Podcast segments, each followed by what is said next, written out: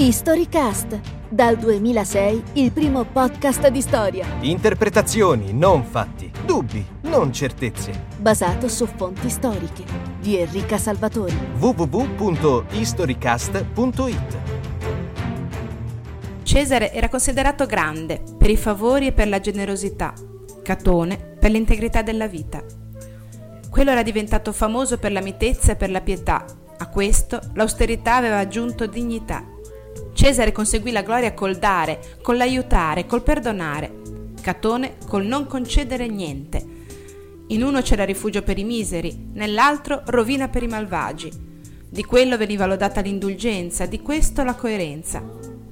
Alla fine Cesare si era deciso a darsi da fare, a vegliare interessato agli affari degli amici, a trascurare i propri, non negando niente che fosse degno di un dono. Desiderava per sé un grande potere, un esercito, una nuova guerra, dove il valore potesse risplendere.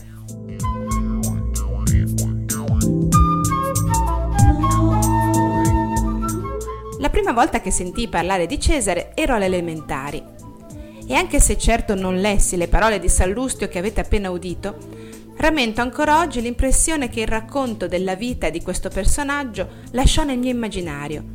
Un grande conquistatore romano, un condottiero valoroso e una gloria tutta italiana, barbaramente tradita dal suo ingrato figlio Bruto.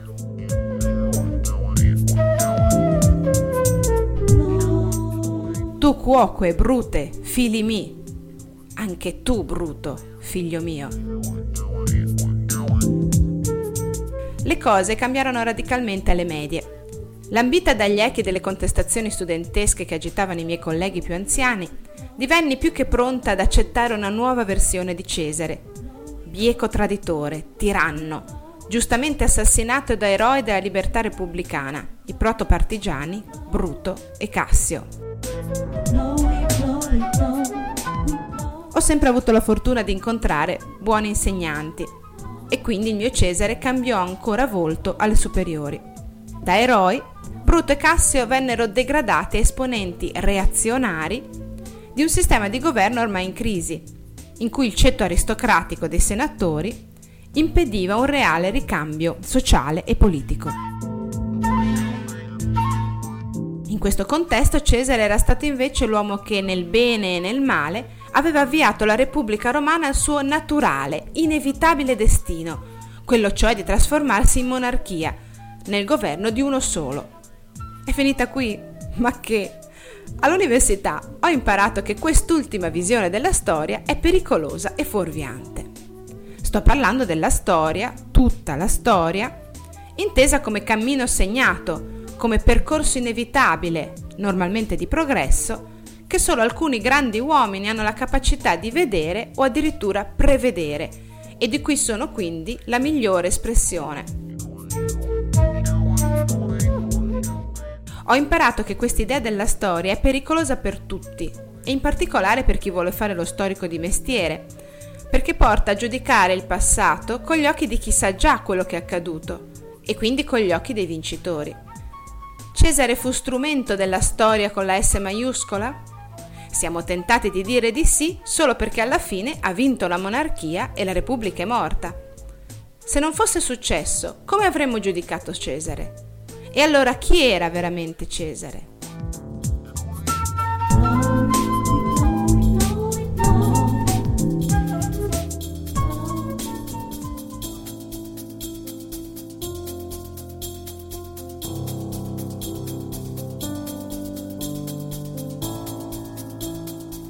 Vi avverto subito che la nona puntata di Historycast non ha alcuna intenzione di rispondere a questa domanda.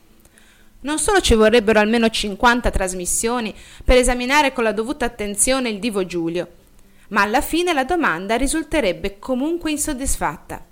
Quello che vorrei raccontarvi è il perché risulterebbe comunque insoddisfatta. Iniziamo dalle fonti. Quello che avete sentito all'inizio era un breve ritratto di Cesare confrontato con quello di Catone, scritto da un contemporaneo, Sallustio.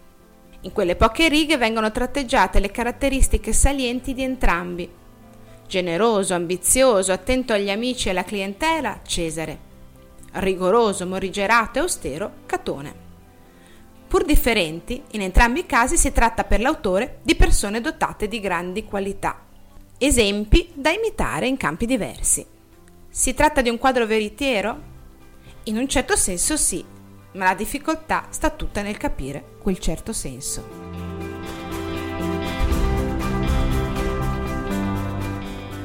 Sallustio non è quel che si dice un testimone al di sopra delle parti. Fa infatti una carriera politica di grande successo, prima questore, poi tribuno della plebe e ancora senatore, e lo fa proprio perché fedele sostenitore di Cesare contro Pompeo.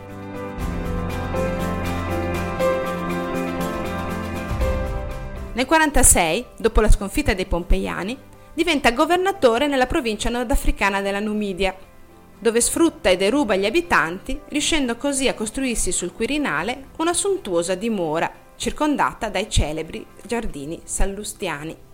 La generosità di Cesare lo riguarda quindi personalmente. Vista da un altro angolo, però, tale munificenza più che una disposizione naturale dell'animo, appare lo strumento di una precisa strategia politica, che mira a raccogliere attorno a sé una vasta clientela nelle varie regioni dell'impero. Nella Roma antica avere una clientela è la condizione necessaria per farsi strada politicamente. E Cesare fa di tutto per ingraziarsi i clientes. Regala ingenti somme di denaro, concede prestiti e interessi ridicoli, elargisce favori a destra e manca.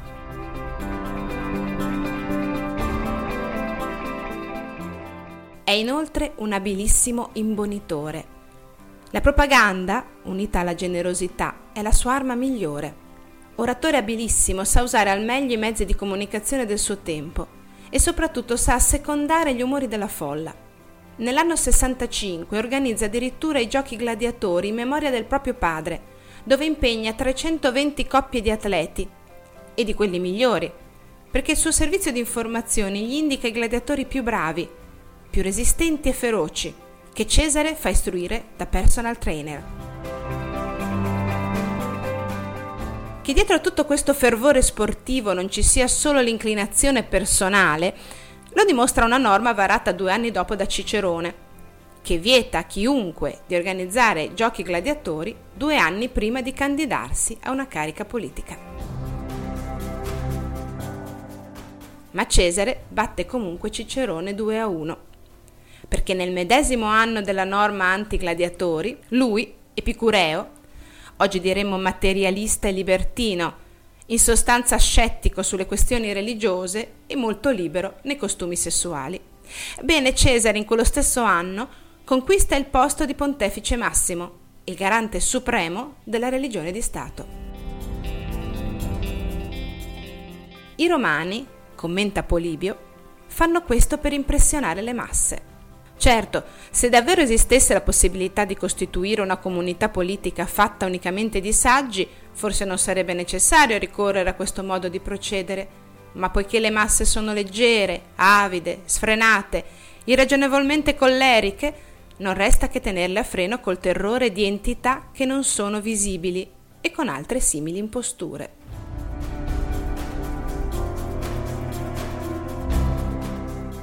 Per la sua scalata al potere, Cesare si fa quindi burattinaio di una monumentale macchina religiosa e culturale finalizzata a imbonire la gente. Ma l'operazione gli costa moltissimo e i debiti sono armi a doppio taglio, perché prima o poi qualcuno ne chiede conto. Per i politici rampanti della Roma antica esistono diversi mezzi per trovare il denaro indispensabile a costruire il proprio successo e Cesare li sperimenta tutti, da fondo ai beni familiari, attinge alle ricchezze di un amico potente, Publio Licinio Crasso, cerca di ottenere il governo di una provincia da dissanguare e si impegna in una guerra di conquista. La provincia drenata è la Spagna.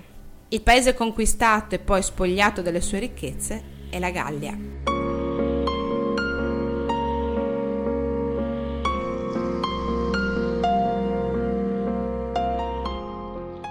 La Gallia è divisa in tre parti. Inizia così il celebre resoconto della grande campagna militare di Giulio Cesare, scritto come è noto di suo pugno. Il Debello Gallico è infatti, insieme al Debello Civili, uno dei testi principali per studiare il periodo e la figura di Cesare. Sono entrambi fonti di primissima mano, con una peculiarità però che le rende assai problematiche. Punto di vista, autore e intenzionalità coincidono. Il debello gallico, relativo agli avvenimenti dal 58 al 50, non è scritto per spirito informativo o educativo, ma per esaltare l'impresa di conquista presso il popolo romano e l'ordine senatorio. Il debello civili, reso conto della lunga guerra civile contro Pompeo, che lo stesso Cesare inizia col famoso passaggio del Rubicone e che impone sulla Repubblica costi altissimi, serve all'autore per giustificare il suo punto di vista, promuoversi e autocelebrarsi di fronte alla medesima platea.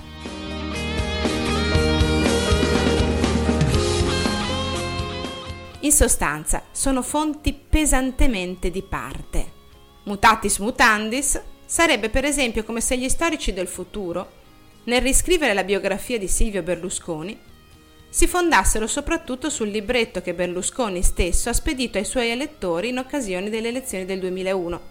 Sono assolutamente convinta che gli storici del prossimo futuro lo leggeranno bene quel libretto, ma so anche che cercheranno di verificarne i contenuti confrontandoli con numerose altre fonti. Questa operazione con Cesare non sempre riesce. A complicare le cose arriva poi l'interpretazione che si è data e si può dare di questi eventi bellici.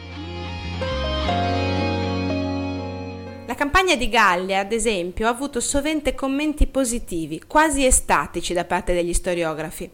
Imponente sforzo bellico, banco di prova di elevatissime capacità strategico-militari, strumento di romanizzazione, ossia di civilizzazione della Gallia, evento preparatorio alla definitiva scalata al potere, tappa quindi fondamentale nel cammino che la storia aveva preparato per Roma. Sono tutte interpretazioni più che legittime, assai diffuse sui libri di storia fino a poco tempo fa, a cui tuttavia se ne possono affiancare altre.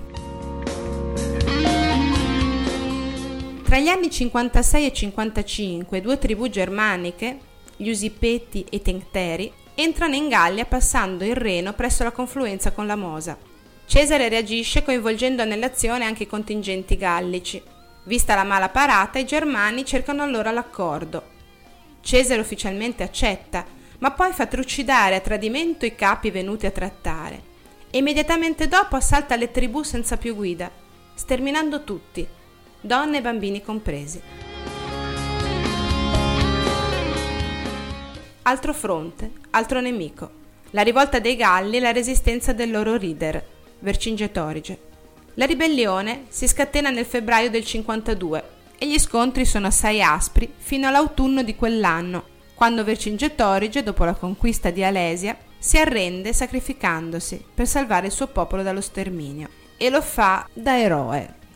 Esce solo a cavallo da Alesia, splendidamente bardato, si presenta al vincitore, si spoglia e si siede ai suoi piedi in silenzio. Nei suoi confronti Cesare mostra un cinismo senza pari lascia il suo ex nemico in catene per sei anni fino a quando non riesce a esibirlo in trionfo come un trofeo e poi lo fa semplicemente giustiziare. Contro Ambiorige, re degli Eburoni, va peggio. Non riuscendo a bloccare le sue azioni di guerriglia, giudicò, racconta Cesare stesso, di dover dare al proprio onore questa soddisfazione, di devastare il suo paese a tal punto uccidendo uomini e bestie e distruggendo case, che per l'odio che i suoi gli avrebbero portato, Ambiorige non potesse più tornare nel suo paese.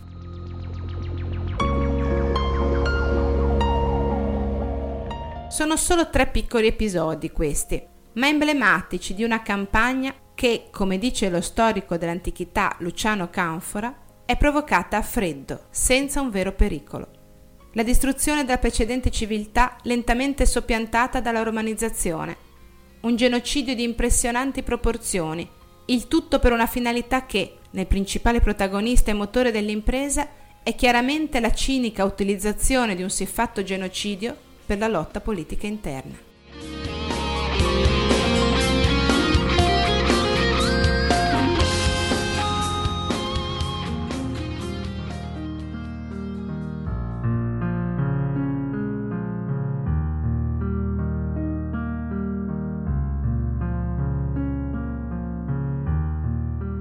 Dramma della storia o criminale efferato? Questo Cesare dai mille volti scuote certezze che ritenevamo consolidate, ci obbliga a fastidiosi ripensamenti. Non esiste una sola versione di nulla, nemmeno della sua morte. La data è certa, Lady di marzo del 44. Si conosce il numero e il nome dei congiurati. Le fonti narrano con dovizia di particolari tutta la giornata funesta, dal sogno della moglie Calpurnia all'assassinio, al dettaglio del cadavere che ruzzola fino ai piedi della statua di Pompeo. Ma molti particolari politici rimangono ancora oscuri. Qual è il ruolo di Cicerone? Nemico acerrimo, ma mai manifesto, che gioisce per la morte di un tiranno e che forse ha nella congiura una qualche responsabilità, almeno morale. Ambigua è poi la figura di Antonio, il suo ripetuto tentativo di incoronare pubblicamente Cesare nel corso della festa dei Lupercali. Il 14 febbraio, un mese prima dell'assassinio, a Cesare viene conferita ufficialmente la dittatura perpetua. Il giorno dopo, il 15 febbraio, si celebrano i Lupercali, una festa molto popolare perché in onore della fertilità e contemporaneamente anche delle origini di Roma. Nella grotta chiamata appunto Lupercale, sul Palatino, Secondo la leggenda, Romolo e Remo sarebbero infatti stati allattati da una lupa. Al termine della processione, dove gli uomini sfilano nudi e unti e colpiscono gli spettatori con strisce di pelle di capra, uno dei congiurati prende la corona e la mette sulle ginocchia di Cesare.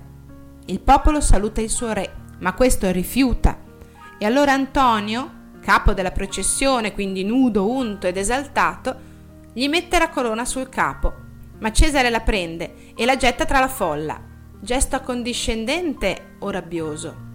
Antonio non desiste e gliela mette sul capo una seconda volta, ma Cesare ancora rifiuta e secondo Plutarco lo fa con rabbia, levandosi in piedi e scoprendo il collo, quasi per dire così mi uccidi.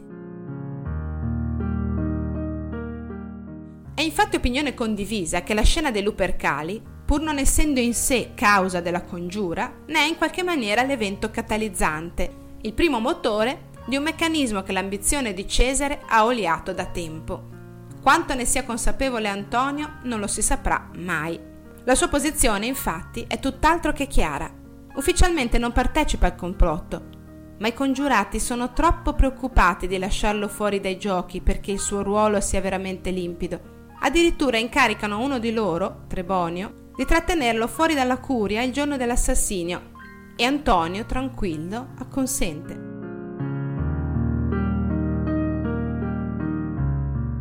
Uomo incredibilmente ingenuo o politico estremamente abile? In ogni caso Antonio è abile abbastanza per capire che proprio sul cadavere martoriato di Cesare l'area politica cambia. L'iniziale simpatia del popolo per Bruto e Cassio ha il respiro corto e Antonio si dà da fare per soffocarla. Prima tratta con Bruto e Cassio, scongiurando la guerra civile. Poi fa leggere pubblicamente il testamento di Cesare a favore del popolo. E infine, vero colpo di genio, ottiene che i suoi funerali si celebrino con tutti gli onori. Ecco come l'ex dittatore morto diventa un benefattore martire. Parallelamente i salvatori della Repubblica sono rigettati nel ruolo di semplici assassini e traditori della patria. Cesare è morto e Bruto, citando Shakespeare, non regge più il ruolo di uomo d'onore.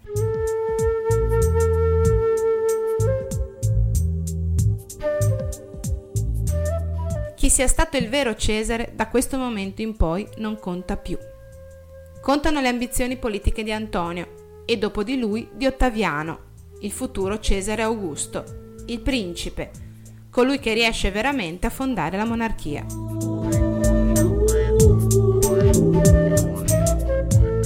E con Ottaviano, lontano parente di Cesare, inabile alla guerra, ambizioso, opportunista e probabilmente ex oggetto sessuale dello stesso Cesare, il quadro si chiude, nel senso che con Ottaviano il ritratto di Cesare, quello da regalare ai posteri, si raffina, si perfeziona e in qualche caso si inventa. Cesare deve essere valorizzato proprio perché Ottaviano è il suo erede. La sua brama di potere è sacrosanta perché porta al superamento della Repubblica e apre la strada alla monarchia di Ottaviano. Cesare diventa il divo Giulio, un dio, perché divina è la natura del nuovo Cesare Augusto.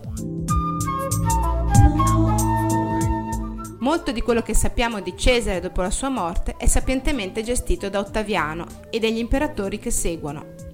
È Ottaviano per primo a far disegnare dietro Cesare quella mano della provvidenza che si è trasformata poi negli studiosi moderni nella mano della storia.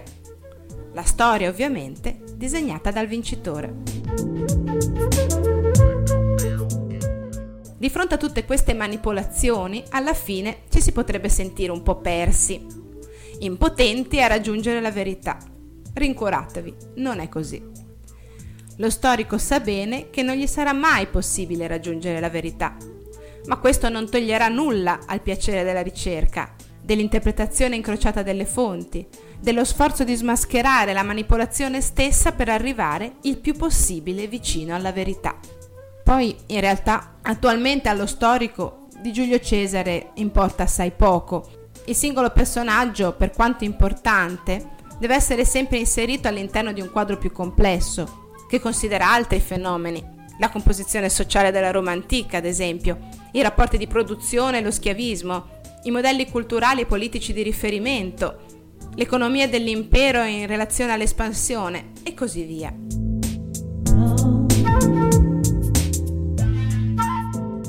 Possono suonare temi meno appassionanti della cronaca delle Lady di marzo, ma vi posso assicurare che non è vero. Avete ascoltato un episodio di Storycast? www.historycast.it